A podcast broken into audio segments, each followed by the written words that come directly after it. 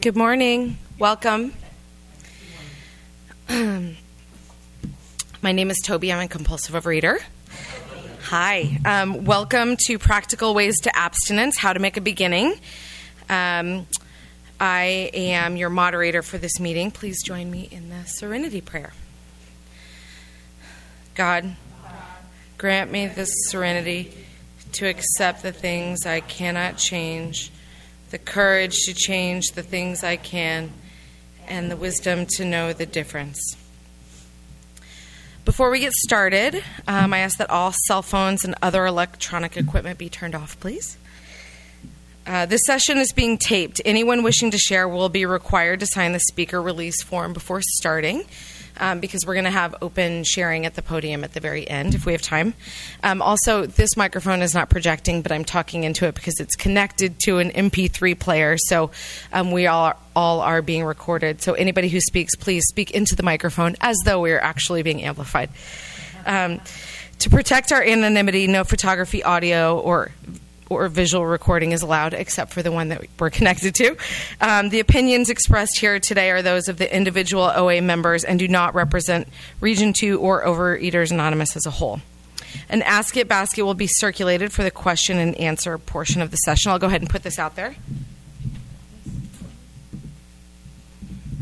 Feel free to pass that around or come up and grab it if you have questions that you want to throw in there. If you enjoy this workshop, we encourage you to stop by the tapes table to order copies of this session or any other session. They're available on CD or as an electronic download after the conference. The format of this session is as followed is as follows. The three speakers will share for 20 minutes each, followed by 10 minutes of questions and answered, finishing up with 10 minutes of open sharing. Um, and the topic for the session is practical ways to abstinence, how to make a beginning. Um, so if you could set the timer, please, for 20 minutes. Um, our first speaker is Pepe.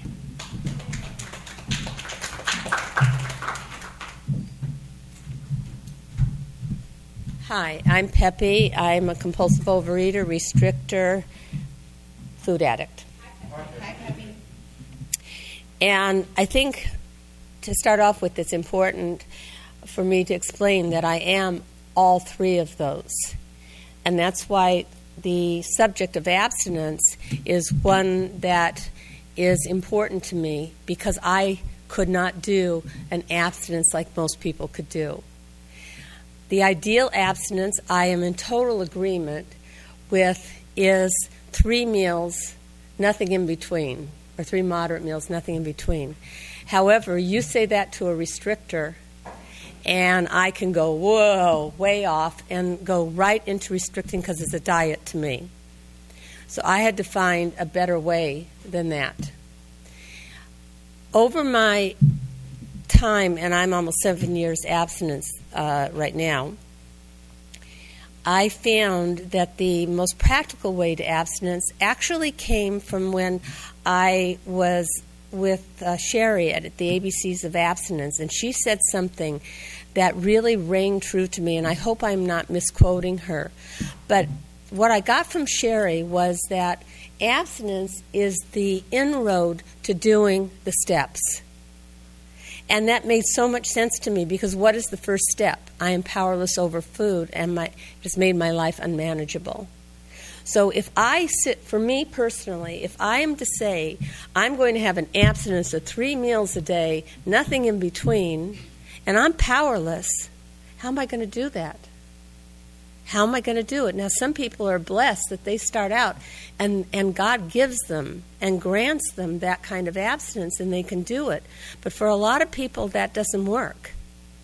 So, what I personally did and what I have my sponsees do when we're starting out is I look at what how do, does my disease manifest itself?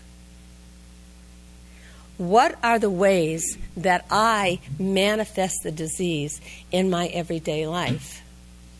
And for me, personally, I had one, two big, huge ones. One of them, which may sound really strange to everybody, was that I would lie, steal, beg, whatever you want to call it, to go to a restaurant, sit down with a book, and binge my brains out. So, of course, my favorite restaurants were buffet restaurants. And it was my escape. That's what I needed. That was my addiction. And that kept me going. And I would break appointments. I would lie to my kids.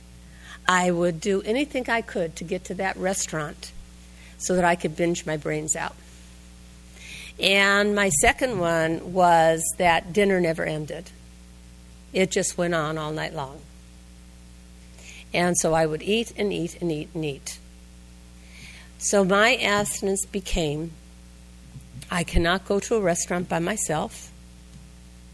And there, there's some difficulties with that at times because of when I'm traveling. But I still manage it. I will not sit down in a restaurant by myself.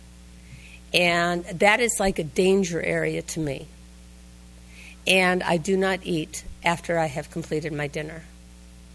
That's it. And that has brought me a lot of relief because it's sort of like I get to go, take that big breath, and it's done. The disease is done for the day, so to speak, and I can move on.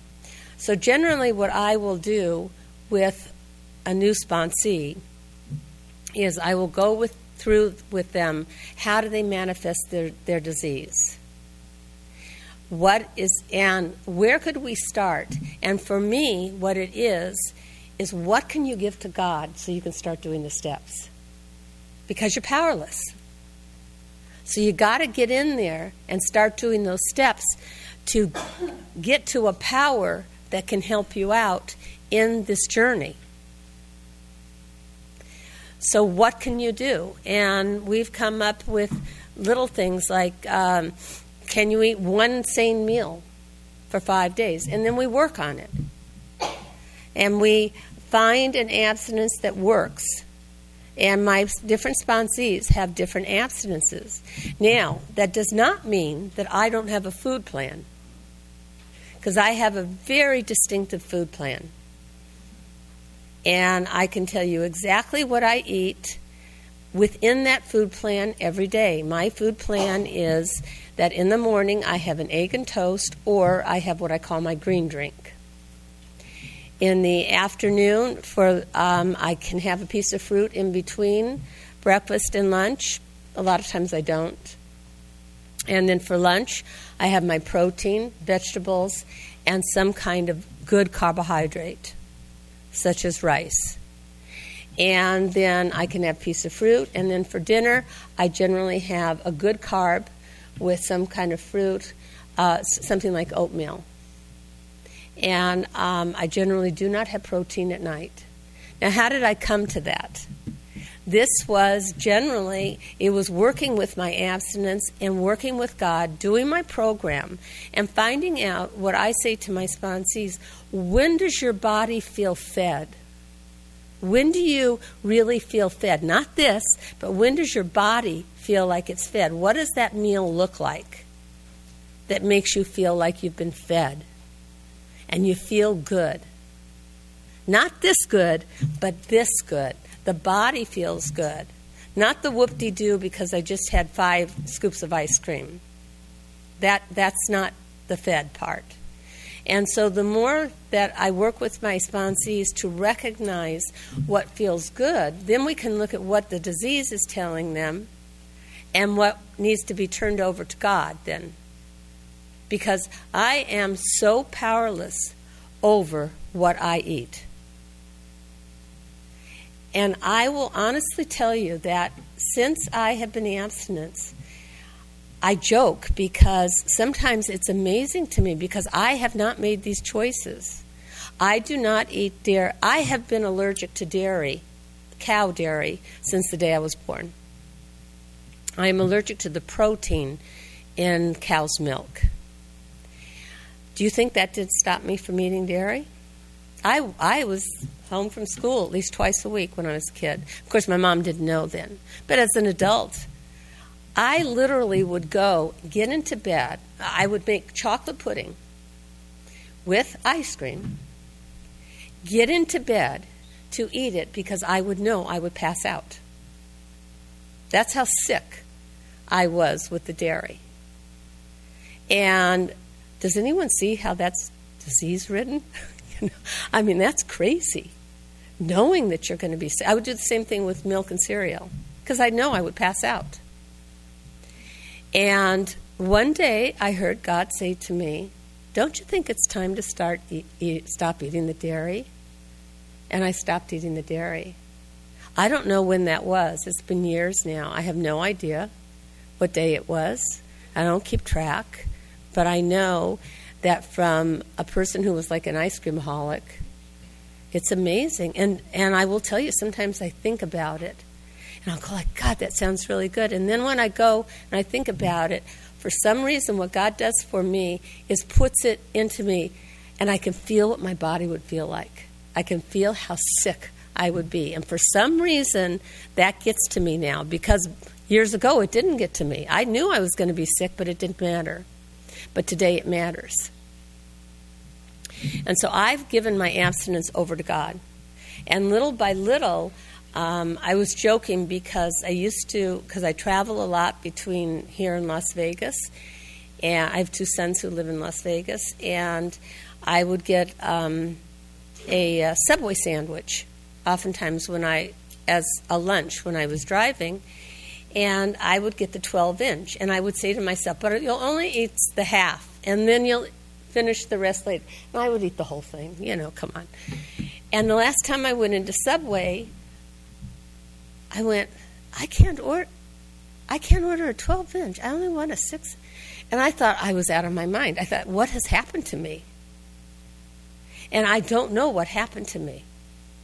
I honestly can tell you, I don't know what happened. Because the idea of getting a 12 inch sub is like, like it can't happen. I